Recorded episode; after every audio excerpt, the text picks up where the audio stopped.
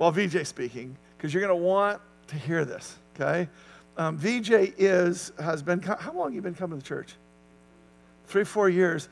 Incredibly faithful, does the front of the house stuff that Becca's doing right now.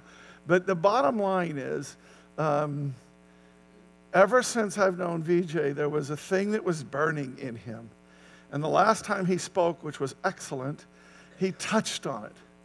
But this time, I think he felt a freedom or something, I just the Lord's anointing, to really find, not, to really be able to articulate this thing about how do you actually walk a holy life with God?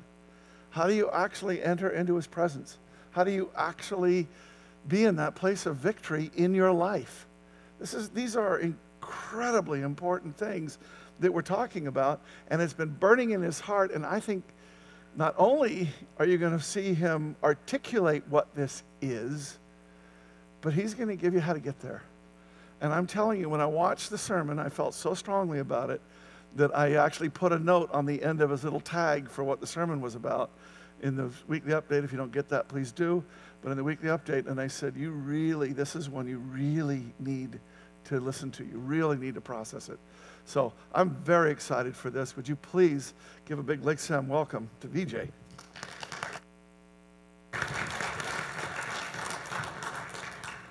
Thank you, Curt.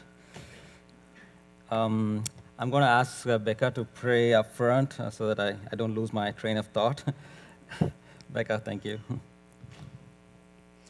Father God, we just thank you so much for today and uh, for the word that we're about to hear. Um, I um, pray that, uh, that your word and, and your will come uh, through VJ very clearly, that it, it embeds in our hearts, Father God. And that this is something that we can't turn away from, that, that we do accept and we do act on it. And I also lift up the Foursquare Church in Yakima and, um, and the flooding that they're going through right now. And I just pray for safety and, and, um, and health and happiness for them. In your name we pray. Amen.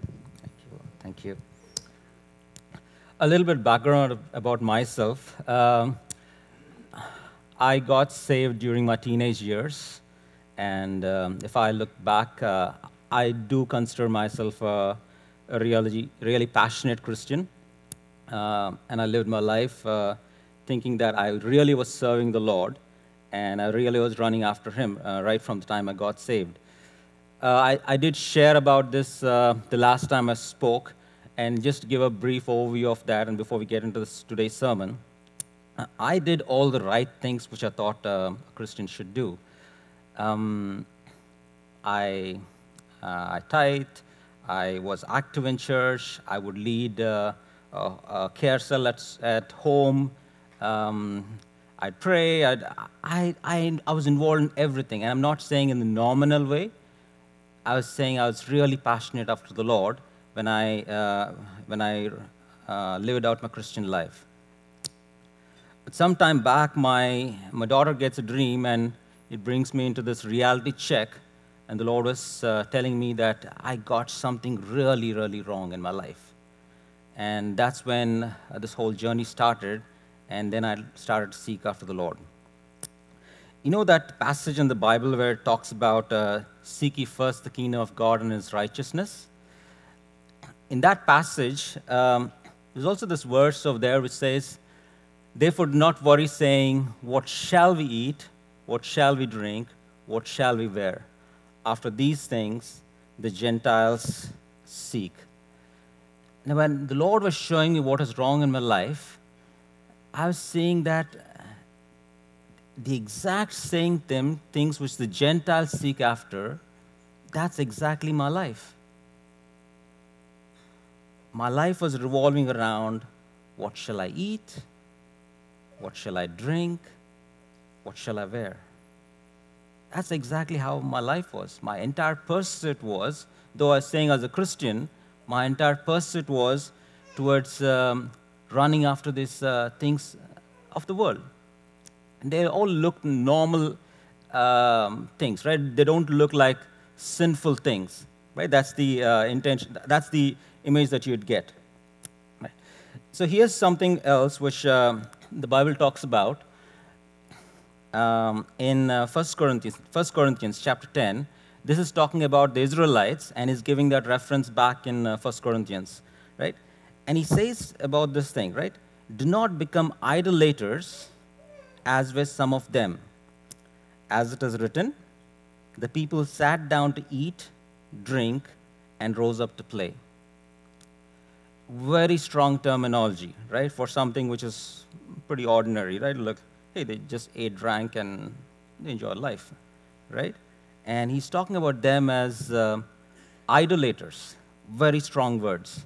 And that was what the Lord was showing in my life um, uh, when I started my journey. For today's passage, um, I want to talk about first, uh, 2 Peter. There's this whole passage, I'm going to go through this quickly. Um, as his divine power has given to us all things that pertain to life and godliness.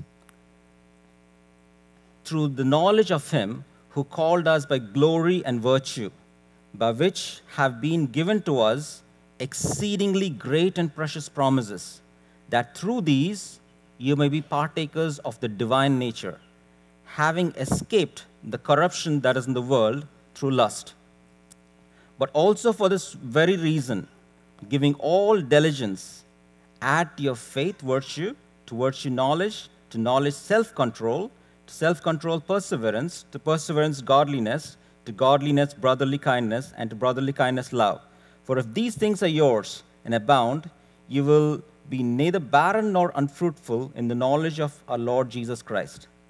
For he who lacks these things is short sighted, even to blindness and has forgotten that he was cleansed from his old sins.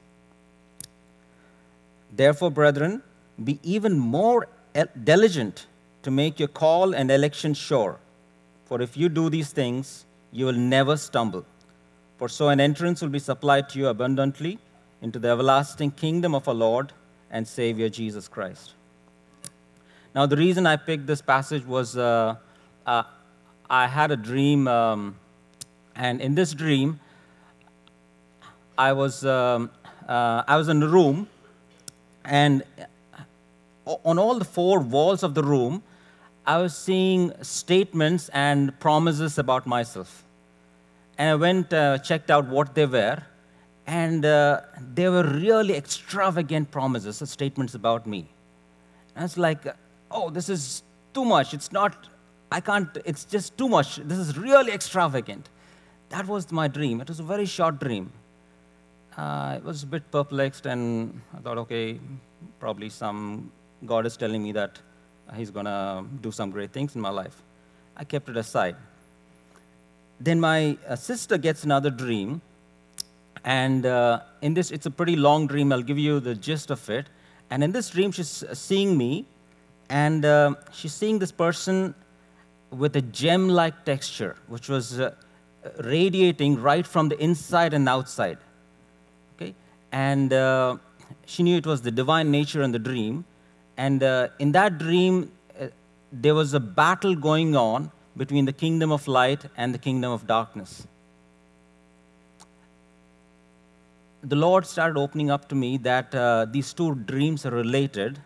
And um, I started understanding that the first dream, like it says in this passage, was about the promises of God, and the second dream was about this divine nature.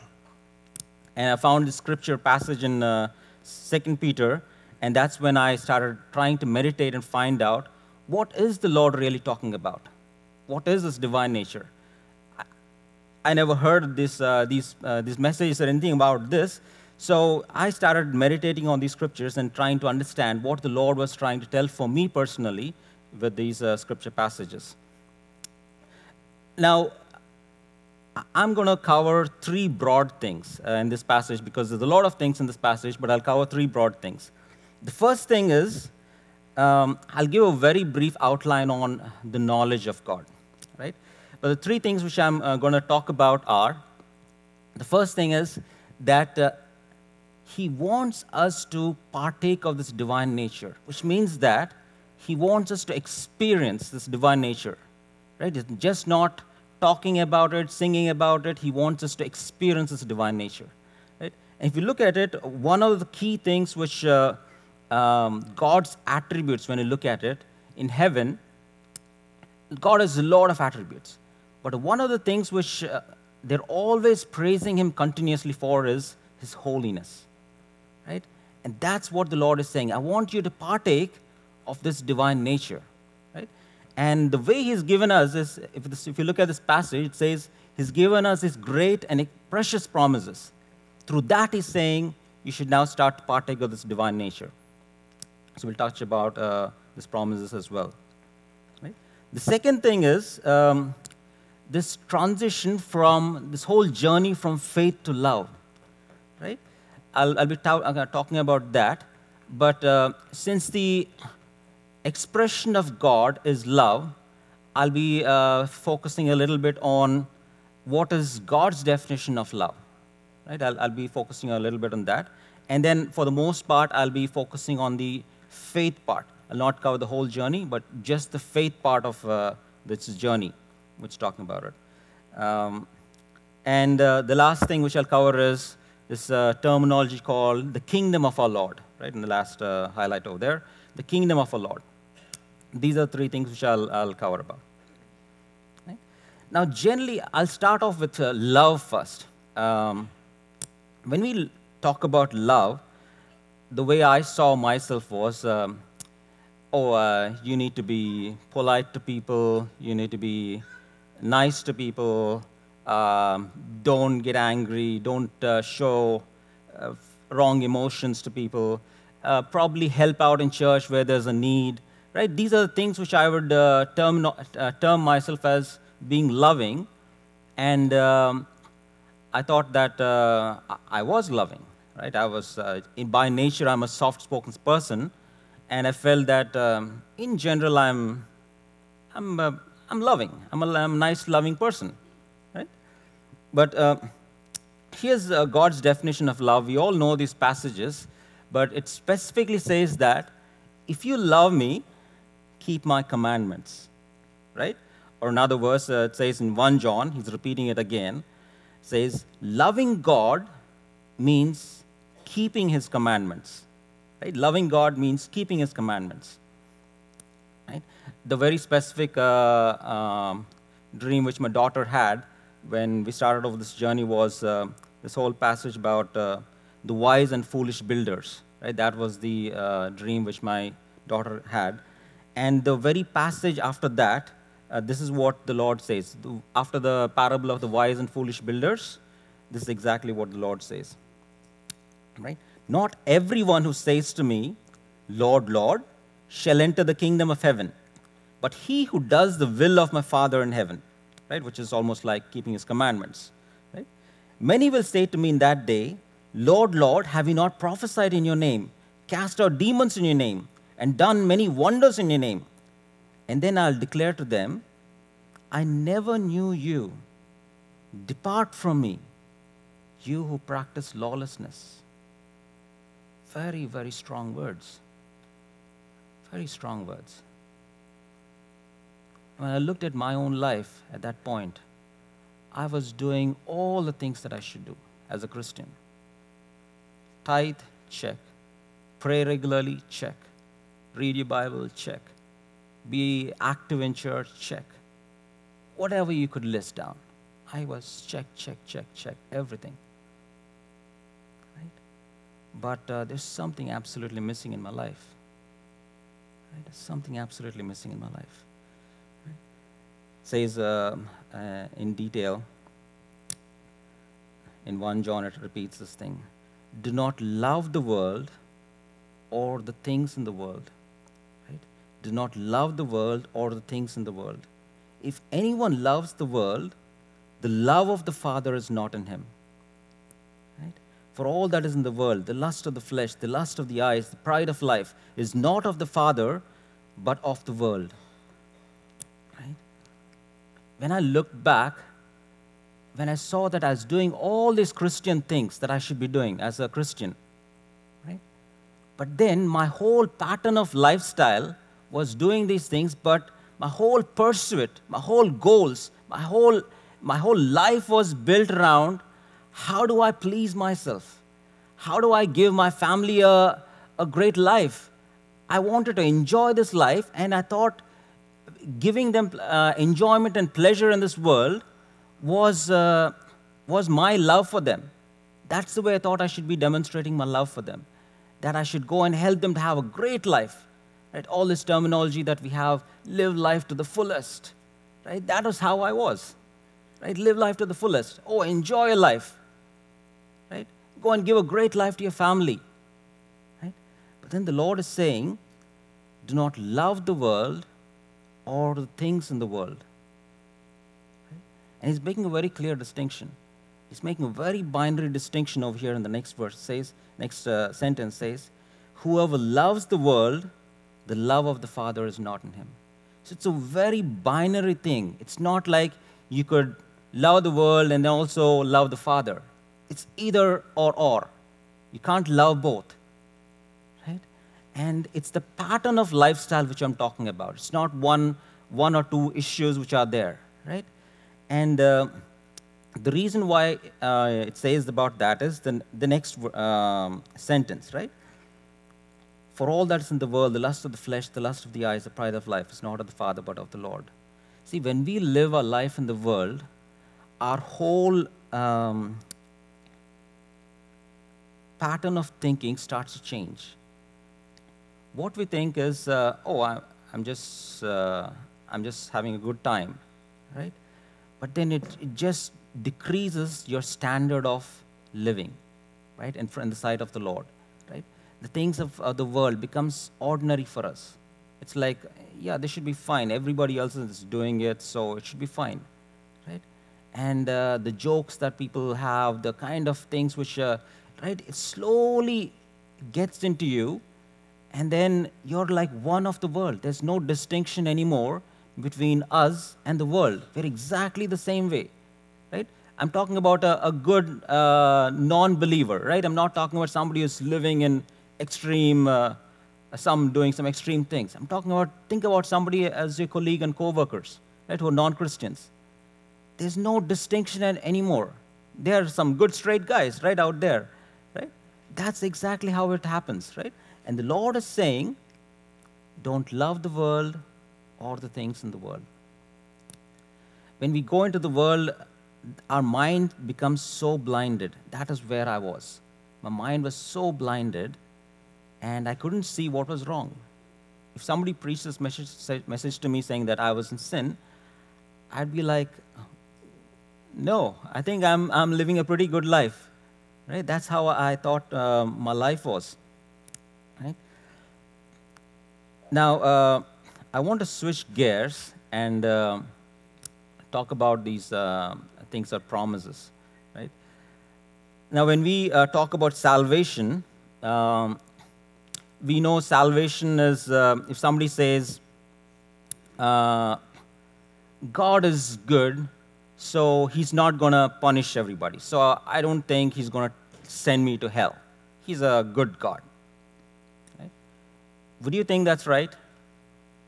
We as Christians say that no, that's not right. Right? That's not uh, right. What if I push the boundary a little bit further? Right? What if I say, oh, um, I've experienced a miracle or a healing and I've seen God's goodness in my life? Do you think that person is saved? No, right? We don't believe that just because you experience God's goodness or you've seen a miracle, you don't believe that uh, uh, person is saved, right? So here's uh, the passage which uh, talks about the core of the gospel. Right? It says uh, in 1 Corinthians, I declare to you the gospel. Christ died for our sins according to the scriptures, and he was buried, and he rose again the third day according to the scriptures. Now we know that our faith is resting on this very specific word. It's not resting on some generic thing that, oh, God is good or God does miracles. It's not based on that. Your salvation is based on this specific act of God, and you're putting your faith in this very specific thing. So, in the passage when you talked about in Second Peter, when it says you need to find the promises of God to be able to experience its divine nature, we now need to figure out what are the specific promises which the Lord is talking about that will help me come into this divine nature. Right? We can't be generic and say, oh, uh, I believe it, I sing about it, so uh, I can now experience this divine nature. It cannot be generic. We have to go and find out what is this very specific promise or promises which God is talking about so that then I can use that as my basis for coming into this divine nature. Right? We have this whole uh, parallel of uh, the salvation experience in the Old Testament. Right? Um, we know this, uh, this passage um, where it says uh, this is talking about Israel coming out of Egypt. It says, uh, kill the Passover lamb, strike the lintel and the two doorposts with the blood. That's in the basin. When he sees the blood on the lintel and the two doorposts, the Lord will pass over the door and not allow the destroyer into your house to strike you. Now we know that uh, the Passover lamb is Jesus Christ, right? That's very clear to us, right? And uh, it's uh, applying the blood of Jesus Christ on our lives, and that's how we are saved? And then when um, Israelites come out of uh, Egypt, they cross the Red Sea, and they're the other side of the Red Sea, and the Egyptians are are uh, vanquished and they're defeated and they're dead, right? And they're all rejoicing right? Oh, what a great experience. Wow, we are set free from this old kingdom of uh, darkness and now are coming to this new kingdom. Oh, we're all free. Right? There's uh, uh, dancing and there's joy when you have this experience. Right? But then, is that all? The promise was to go and enter into the promised land. The job is still half done when you just came out of Egypt. Right? It's just half done you still need to go and take possession of the promised land. Right? Now, uh, we all know that uh, when they went into the promised land, they, when they came near and saw it, oh, there are giants in the promised land. It's not something as, as simple as, oh, I can go and settle in there, take my tent, and start build my house over there, right? There were giants over there, and it's not as easy as just walking into it. So, in the New Testament, how does that play out? What is this promised land? Many people think uh, the promised land is uh, heaven. Right? Uh, yeah, uh, you go to heaven, and that's the promised land. But in heaven, are there really giants? Are you going to go to heaven and start still fighting? Obviously not.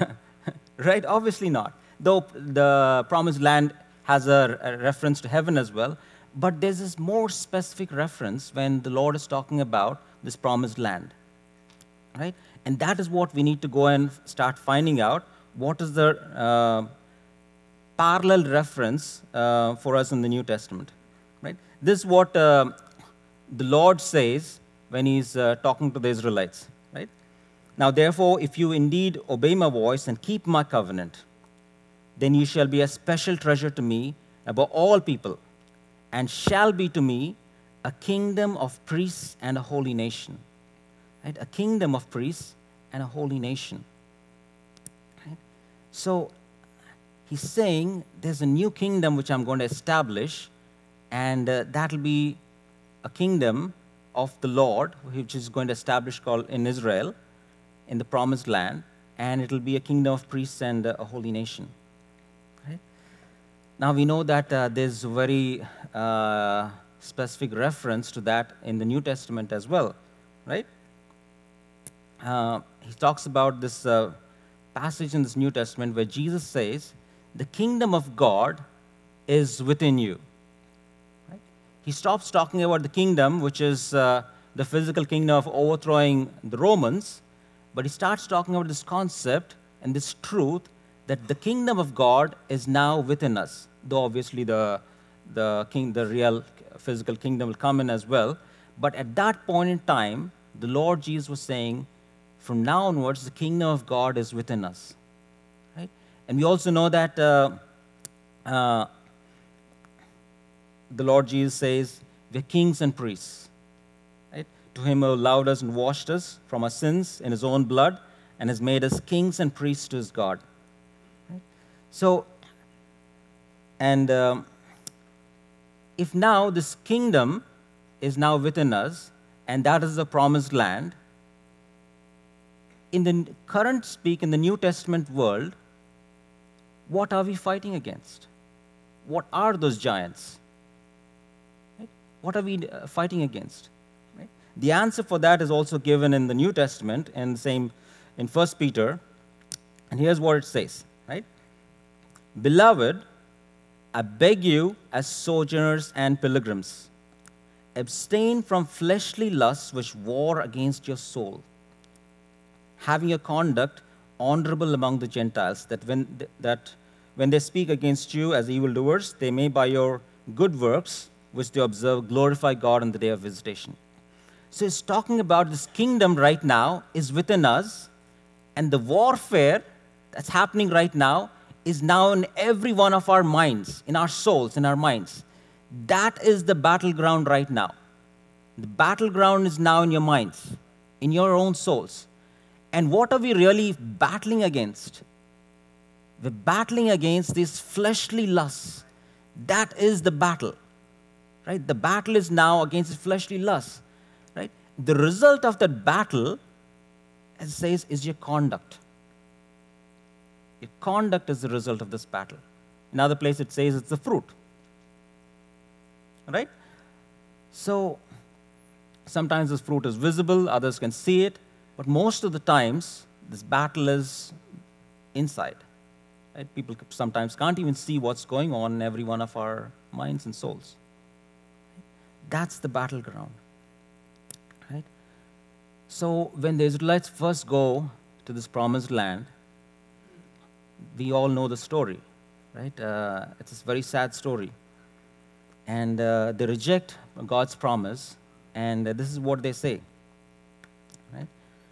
If only we had died in the land of Egypt or if only we had died in the wilderness. Would it not be better for us to return to Egypt? So they said to one another, Let us select a leader and return to Egypt. Right? So there's three states which they're looking at. The first state is, if only we had died in the land of Egypt, which is like saying, uh, we as Christians, oh, this Christian life is so hard. I didn't expect that there'll be this battle and, and all this thing. I thought once this is done, we cross over from Egypt. I was expecting the promised land. I don't like all this battle. I don't like all this fighting. I'd rather go back. I wish I was never saved. That's what the, in, that's what the Israelites were saying. The second thing which is saying is, if only we had died in the wilderness. The wilderness experience is the in between no man's land, right? They, where neither here nor there, right? It's a place of no victory, right? The victory is to go and take possession of the promised land. It's this place of no victory, and you're continuously going in the same cycle of sin. And we're saying, I'd rather just die in this place where I'm fine with just giving up and dying the way I am. I just give up. I just give up. I don't think there's victory anymore. I don't, it's the promised land and all that is great for talking about it, singing about it, but in my reality, no. I, I, would rather just die over here. Right? And the worst thing is, um, I'll, let me just return to Egypt. It's like I don't want to be, I wish I was never saved, or I give up, I'll just live my life this way, a defeated life, continuously in living a cycle of defeat, or let me just go back to Egypt, which is just exactly what it says in um, 2 Peter, right? They lure back into sin those who have barely escaped from a lifestyle of deception they promise freedom, but they themselves are slaves of sin and corruption. For you are a slave to whatever controls you. And when people escape from the wickedness of the world by knowing our Lord and Savior Jesus Christ, and then get entangled up and enslaved by sin again, they are worse off than before. Right? So, this is this lifestyle where they're saying, I'd rather just go back.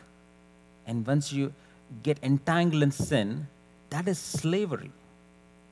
That is absolute slavery.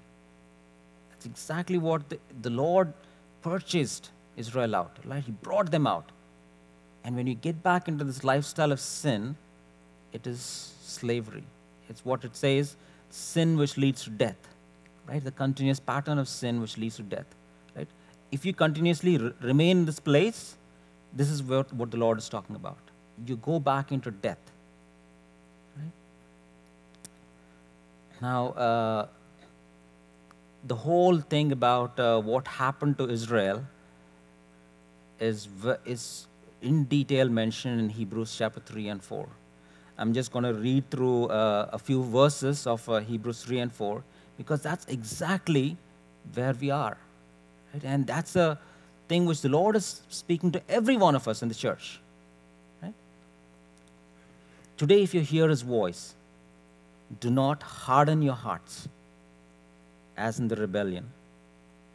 In the day of trial in the wilderness, therefore, I was angry with that generation and said, They always go astray in their hearts, and they have not known my ways. For who, having heard, rebelled? Indeed, was it not all who came out of Egypt, led by Moses? Now, with whom was he angry 40 years? Was it, was it uh, not with those who sinned, whose corpses fell in the wilderness? And to whom he, did he swear that they would not enter his rest, but to those who did not obey? Verse 19. So we could see they could not enter in because of unbelief. Right? And uh, Hebrews 4 talks about this, continues to talk about this, right? Since there remains a promise, right, remains of entering his rest, let us fear lest any of you seem to have come short of it. For indeed, the gospel was preached to us as well as to them. Can you believe that this gospel, which you're talking about, was also preached to the Israelites? The same gospel is being preached to the Israelites. And that gospel is being preached to every generation. Right? The gospel is very clear that we have to have a victory. Right? Same gospel is preached to us as well as to them. But the word which they heard did not profit them, not being mixed with faith in those who heard it. For we who believed do enter that rest. Right? Since therefore it remains that some must enter it and to those to whom it was first preached did not enter because of disobedience. Let us therefore be diligent to enter that rest, lest anyone fall short according to the same example of disobedience. Very, very hard passages. Very hard passages. It's talking about exactly us. He's putting that same parallel of the Israelites and he's comparing it with us in our current Christian walk. And we know the real core things, right? If you look at this passage, there are many things which the Lord points out the hardness of the heart. He talks about the hardness of the heart, and he says, Now you better listen when the Lord is speaking to us. Right? But if you look at the core thing which the Lord is talking about, he's talking about two things unbelief and disobedience unbelief and disobedience. Those are, if I have to summarize Hebrews 3 and 4, unbelief and disobedience. Right? So it is this unbelief that I can't enter in. I can't enter into this promised land. This victory over sin is not for this life. Right? Just like uh, the Israelites listened to the popular belief. The popular belief there was the most people came and said, oh, it's, it's difficult. You can't do it. That's what the Christian world is, right? We're listening to all the popular belief around us, which is you can't do it. So we come back and stay in this place. We just come back and stay in this place, right? Of, of defeat and in this place of wilderness, right? Very sad state. And this is what the Lord is warning every one of us. And it's not a, uh, if you look at this passage, it's not giving it as an optional thing that you can probably enter into the promised land. He's almost asking us, pushing us through. I want you to go and enter into this promised land. He's pushing us in. You should go and start experiencing this. This is for now. That's the core message of Hebrews 3 and 4. This is for now. It's not for something when you go to heaven. This is for now. Right? I'll just uh, skim through a few promises and declarations uh, which are there in the New Testament, which is very specific to related to sin. Right? Here's uh, Romans 6, which says, for sin shall not have dominion over you. For you're not under law, but under grace. Sin shall not have dominion over you. Awesome. Awesome. right? Look at another one. No temptation has overtaken you except such as is common to man. But God is faithful, who will not allow you to be tempted beyond what you're able but with the temptation will also make the way of escape that you may be able to bear it. Right? He's talking about, yes, there's going to be temptation, but God will always provide a way of escape. Always. Right? I'll uh, put a two more over there for you all to read through that.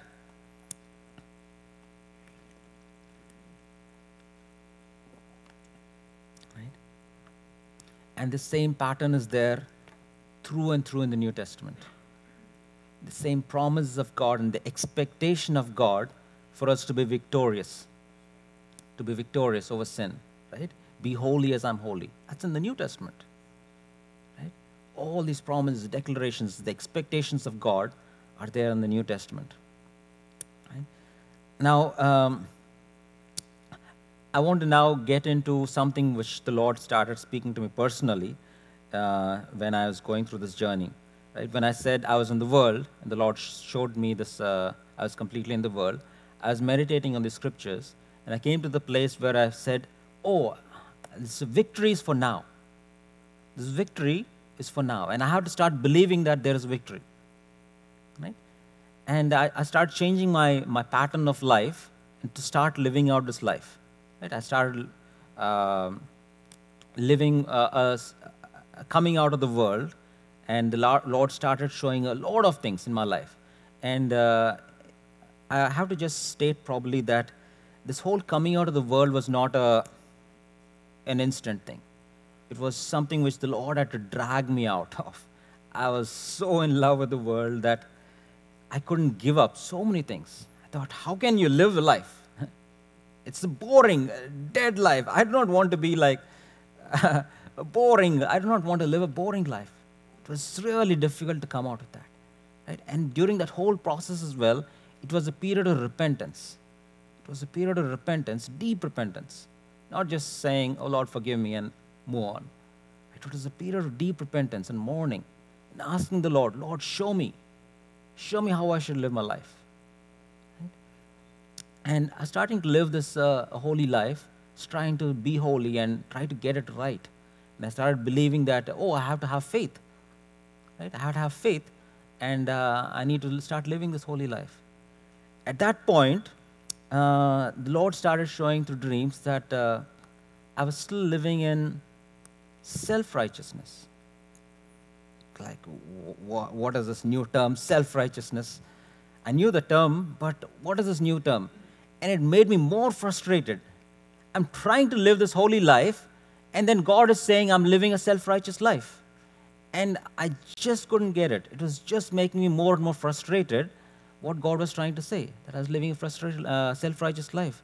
When in, eff- in, in, effect, I was really pursuing the Lord and uh, wanting to live a holy life. Then the Lord started showing me in a couple of dreams. The first dream was uh, uh, I went into this, uh, in this dream, I had a maid at home. Uh, I went into my bathroom, and in, in the bathroom, I had this mirror. Uh, the mirror, uh, the bathroom was dark, it was not lit. And uh, I could sense on the right side, I was here in the mirror, on the right side was this maid uh, who's using the potty, and she walks out and she uh, brushes the back of me, at my back, and then she walks out. And it really shocks me uh, when I notice that. And I ask the Lord, and all this is in the dream. I asked the Lord, Lord, what should I do about this? Right? This lady has just touched me. What should I do about this behavior? And the Lord speaks back to me and he says, You need to get her out. She's going to become a snare. That's exactly the terminology which the Lord used. She's going to become a snare. And then uh, I noticed my wife is uh, uh, noticing all this interaction. And when I got up, I was like, oh, this is uh, something I, I, must have eaten some bad pizza or something like that. I don't get this at all. and I was just mulling over it, just kept it aside for some time. And then in an instant, the Lord shows that to me. Shows that that the maid is uh, Hagar of the Old Testament. Right? That whole thing is explained fully in Galatians chapter 4. Right? In Galatians chapter 4, he talks about this uh, being under the law. Right? He talks about Hagar. And the very specific thing he says is you need to cast out the bondwoman. You need to cast her out. And that opened up my eyes. I was like, oh, that's what I need to do. I'm living under the law. And when I looked at my pattern of lifestyle, I thought I have to live this holy life. I thought I have to have faith that I need to enter in. And uh, the way I was thinking that I should do is, I put all these checks and balances in place. Right? Oh, don't do this. Don't watch this. Keep away from these kind of circumstances keep away from this kind of uh, friends, right? You put all wherever you know your weaknesses are, where you're con- constantly stumbling, and always heard this kind of preaching, right? Where he said, oh, you need to now go and figure out how do you plug all these holes. And then when you still stumble, it frustrates us. It frustrates us more. And then what you do is you put more, let's put more bandage, let's put more, uh, plug in these holes, right? and then you're boxing yourself in and living this life thinking that, oh, I got it now. I'm living this holy life now. So, with all this grit, with all this self determination, right, you try to keep the law. And the Lord is saying that needs to go out. This whole thing about the law, that needs to be cast out.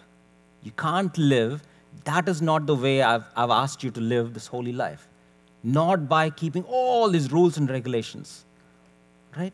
Uh, it says over here, um, Colossians has got this very specific thing.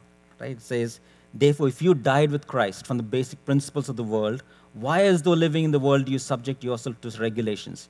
Do not touch, do not taste, do not handle, which all concern with the perishing uh, which perish with the using, according to the commandments and doctrines of men.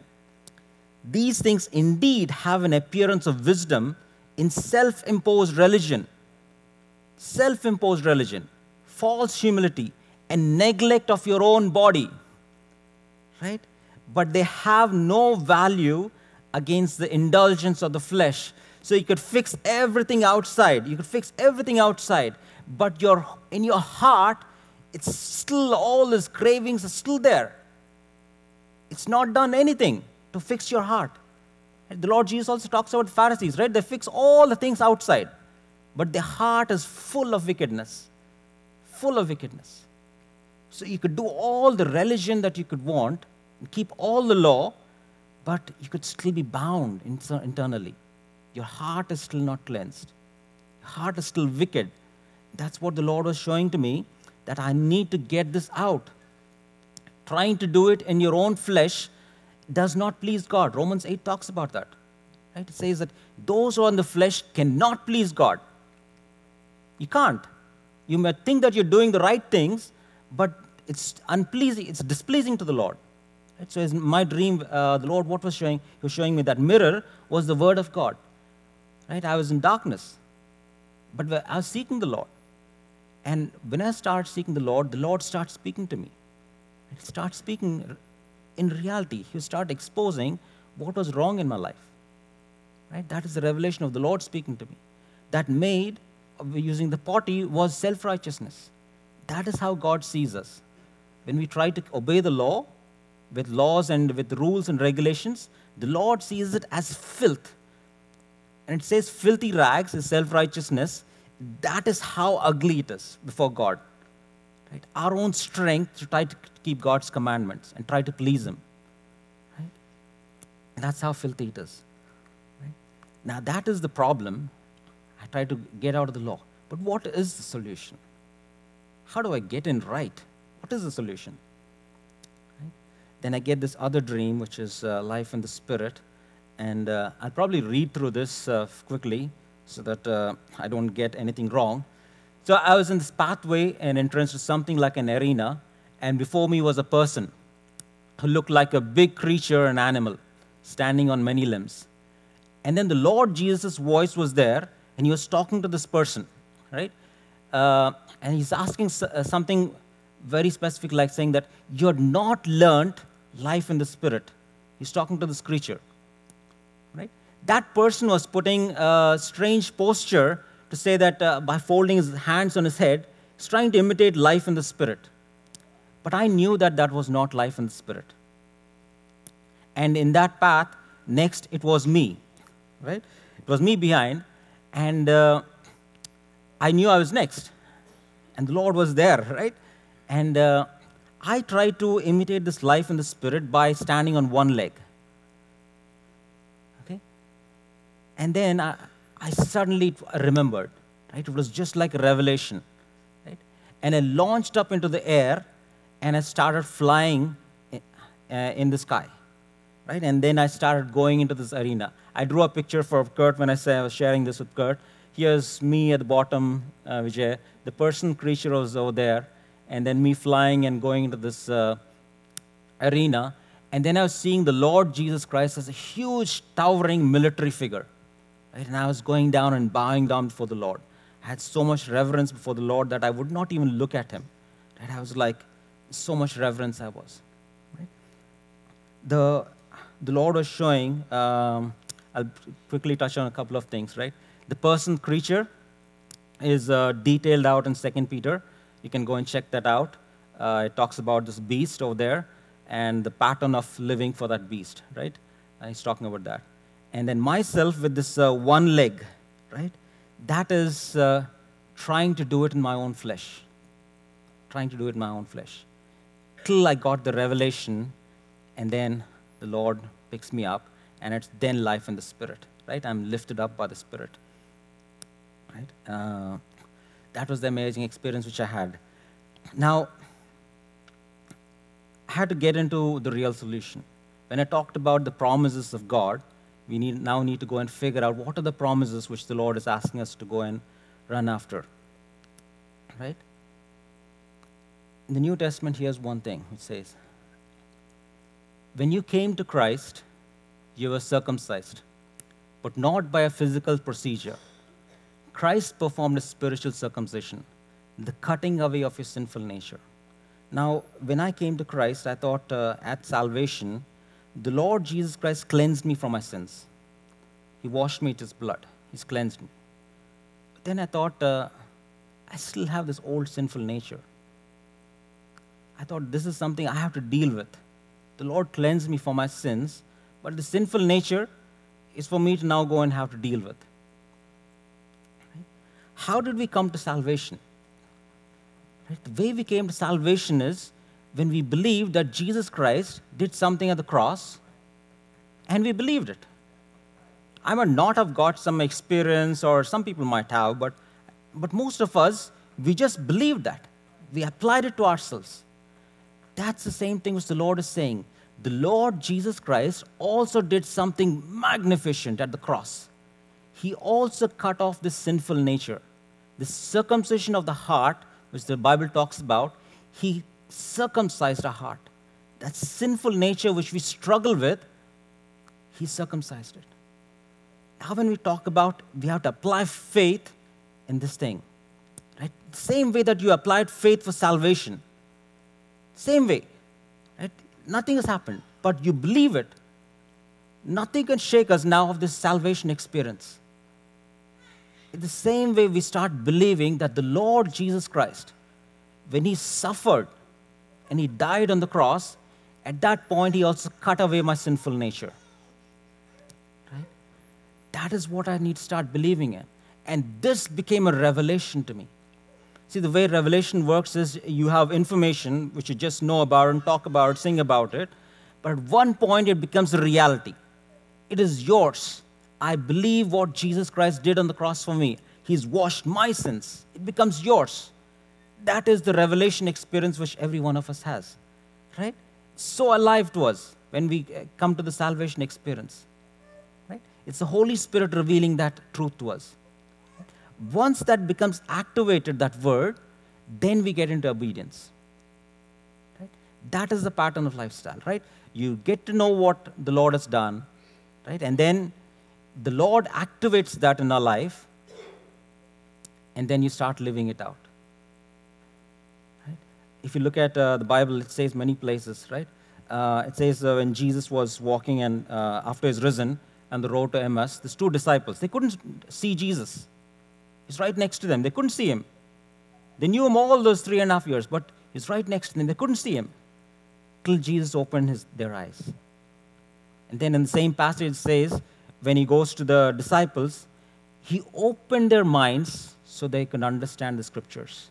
They knew the scriptures, but he opened their mind so they could understand the scriptures. Spiritual vision and understanding. Now, when you look at Paul, when he starts, uh, in, uh, at least noticed in three uh, uh books, right? If you look at uh, Ephesians, Philippians, Colossians, you look at the first chapter, he's always praying this prayer the spirit of wisdom and revelation in the knowledge of him. Oh, he could have just written what he was expecting to write, but he's still praying that you get the spirit of wisdom and revelation. Right? This passage which the Lord is talking about that it's this cutting of the sinful nature. The Lord has done that at the cross for us. It is for us to go and receive it in faith. What the Israelites could not do is they could not accept it, they could not mix it with faith. They're walking in their own self righteous way. They thought they could do it by, by themselves. Right? But then it's receiving what the Lord Jesus has already done. This whole thing is very beautifully done. And if you go to Revela- uh, sorry, Romans 6, 7, 8, Romans 6, if I have to summarize, Romans 6 is all about what the Lord Jesus has done for us. The death experience, that I have died with him. You start believing that. It doesn't become some, oh, uh, some uh, theology or something like. It becomes real and active for us. Right? Romans 7 talks about this law. If I have to live under the law, how it is, a constant struggle. Right? And then Romans 8 is life in the Spirit. Right? Those two dreams that you talk about, Romans 7 and Romans 8, that is the parallel which the Lord is showing to me. And He's showing to me that the way to access Him is start believing that the Lord Jesus has done something marvelous at the cross. It becomes real and active for us. Right? That is this journey which the Lord wants every one of us to get into. Right? And it's not just some kind of a theology which the Lord is talking about. It's talking about a revelation experience that He wants every one of us to get it. And uh, I have to quickly talk about, uh, uh, I'll finish by these things, right? Therefore, it says uh, in 2 Corinthians 7, therefore, having these promises, beloved, let us cleanse ourselves from all filthiness of the flesh and spirit, perfecting holiness in the fear of God. Right? For what fellowship, I'll read the underlined verses and the ones which are highlighted. For what fellowship has righteousness with lawlessness? And what communion has light with darkness? And he's talking over there, I will be their God, and they shall be my people. Right? And the action for every one of us is, therefore, come out from among them. Come out. Come out from the world. Come out from the world. That is the command for every one of us. Come out from among them and be separate, says the Lord. Do not touch what is unclean, and I will receive you. I will be a father to you, and you shall be my sons and daughters, says the Lord Almighty. That is the essence of love, where your relationship with the Father is once again established. It's established by you keeping His commandments. It's established by having these promises. The promise of God is His divine power. Right? The divine power is He dwelling inside of us. Right? It's this revelation which you get, but also making that, helping that revelation become alive and active. It's the Holy Spirit starting to live in our lives. Right? It is these promises that I need to hold on to cling to and say, Lord, I need these things. I need this. This is what I was looking for. Right? And basing your life on that. So I have to just summarize, right? The Lord has for every one of us victory. He has victory for every one of us. We have to start believing it. We have to start believing it and start saying, Lord, I believe it our confession should change. Our confession should completely change. Should change on the scriptures, should be based on the scriptures. You're building now on this foundation of Jesus Christ. That's the new confession that we have. And then you start building on it. You start obeying that. Doesn't end unless you obey. Right? Just having faith will not help us. Faith in not general something like that in the air, but faith in a very specific promise of God. This is just the entry point. Like I said, faith is just the entry point. Right? And the Lord will bring us into a place where there is freedom. When He talks about rest, that's the rest which the Lord is talking about freedom. And the Holy Spirit starts teaching us. Right? When the Israelites go into the promised land, it's not like they get it all easy. Right? They, the second battle, they lose really badly. Why? They disobeyed the Lord. They lose really badly. So it's a constant fight now once you get this truth. It's a constant. Your Holy Spirit is constantly revealing more and more about the Lord Jesus Christ. And that is what I'm putting my faith on. And that is what I'm putting my obedience on. Right? I'll pray and uh, we'll close this prayer. I don't know if uh, where your state in life is.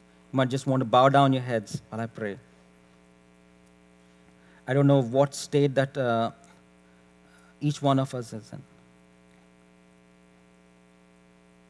You might be in the complete world, like I was, or you might be in self righteousness. The Lord is saying, Come out. Start believing in the cross, the finished work of the cross. Turn to the Lord. Turn to the Lord. This life is real. This life is absolutely real.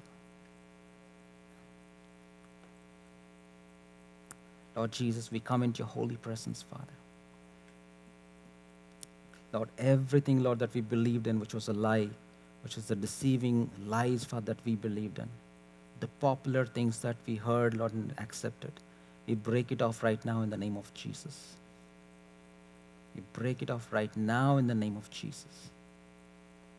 I ask, Father, Lord, Lord, that by your Spirit, that you'll start revealing to every one of us what you have done at the cross, what Jesus has done on the cross, that we might once again build this on this right foundation, which is Jesus Christ, the right foundation, which is the commands of the Lord Jesus Christ.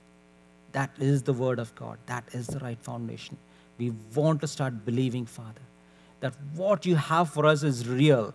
And we want to start accepting, Father, Lord. We want to start believing and confessing, Lord, your scriptures, your reality, Lord, of your scriptures, Lord. Make it alive in our lives. Make it a reality and a truth in our lives, Father. I pray, Father, Lord, every one of us will come out of the world because you want to start a real and true relationship with us a relationship of love, true love, where you have so much in store for us. So much in store for us. Thank you, Father. You're a good God. You're a merciful God. You're a loving and compassionate God. You do not want to condemn us, Father. You do not want us to be have the condemnation of the world, Lord. Lord, we want to start receiving your mercy and your love. Come, Lord Jesus Christ. Come, precious Lord. Pour out your Holy Spirit, Father. Pour out your Holy Spirit. Make these scriptures come alive in our lives, Jesus. Make this uh, reality, Lord, going and taking in this promised land. Let Jesus be the king in our minds, Lord. Let Jesus be the king in our hearts, Father. Let this kingdom of God be established, Lord, where Jesus sits on his throne, Lord, in our lives. Thank you, Father, Lord. Thank you, Lord. It's you who's doing this, Father. We give you all glory, honor, and power, Father. All glory, honor, and power belongs to you, Lord. Thank you, Jesus. Thank you, precious Father. Thank you. In Jesus' name we pray. Amen. Jay, thank you. Uh, I, I really thank you, brother. I really think that that's one of the most important words that's ever been spoken here. And I'm going to say something just quickly, just to sort of try and tie it together in a really simple way, and that is this revelation about the coming out of Egypt and getting across the Red Sea and getting to a place where you're away from the old. You've been, it's been circumcised and set behind. That's salvation. But that isn't the end of it. That God has a promised land that we need to get to too. And that the faith that got us from the one to the other out of Egypt is exactly the same thing that gets us into the promised land. That revelation, that's critical. To be able to stand on that, to stand in, in the same spirit of the faith that got you into salvation that you don't lose. You know that you're saved. But this is what he's saying is, is that same faith is what he's asking you to do, not the rules and the regs and all of that. I know when he was preaching that, I actually liked the way he did it because he did it with me too. I was going, boy, I don't know, it sounds like works. sounds like you're getting dangerously close to work. Sounds like it. And then he went, that's what he taught me. I was in works. But then he taught me what faith is. And then what I love is, once you find that victory, once you find that victory of standing in his promises, and because you're believing them, they are actually actualizing in you, then you fall in love with him. what a great God to get you there like that, right? So, Lord, in Jesus' name, this congregation comes before you, and we ask you that you would take this message and that you would burn it into our hearts, burn it into our minds. You are the one who circumcises and takes away the old, that we might have a heart on which you can write your promises, your new law, your new commands. And in Jesus' holy and precious name, God, we come before you and say, Thank you for that. Thank you for doing that. And God, as we have heard, a way to stand in you by belief, by faith which we know will grow if we will simply but do it. In Jesus' name, we say thank you again and again and again in love.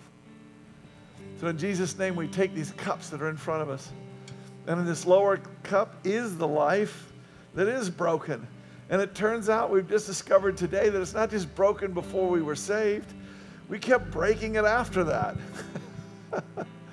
in our quote unquote freedom. That in Jesus' holy and precious name, God, so we put our fingers in there and say, we recognize how much we have broken our lives, even, even after salvation. And so we lift this cup, looking past the cup to the cross and what Jesus did to heal us. And so we take this cup not about our brokenness, but about his healing, making us whole. Take this cup together.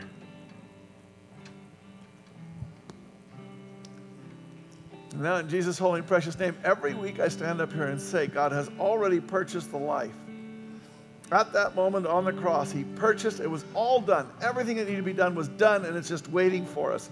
And today we have heard an expression of what that means a deeper, fuller, richer expression of the life that awaits. If we will but know that by your promises, by your, by your right hand, by us believing you will pick us up and fly us into the promised land.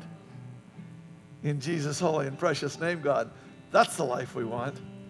And that's the life that we lift up when we lift this cup, in which is that life. And so we take it together saying, God, let it be. It's already there for me, but let it be the fullness of the life that I'm living. In Jesus' name.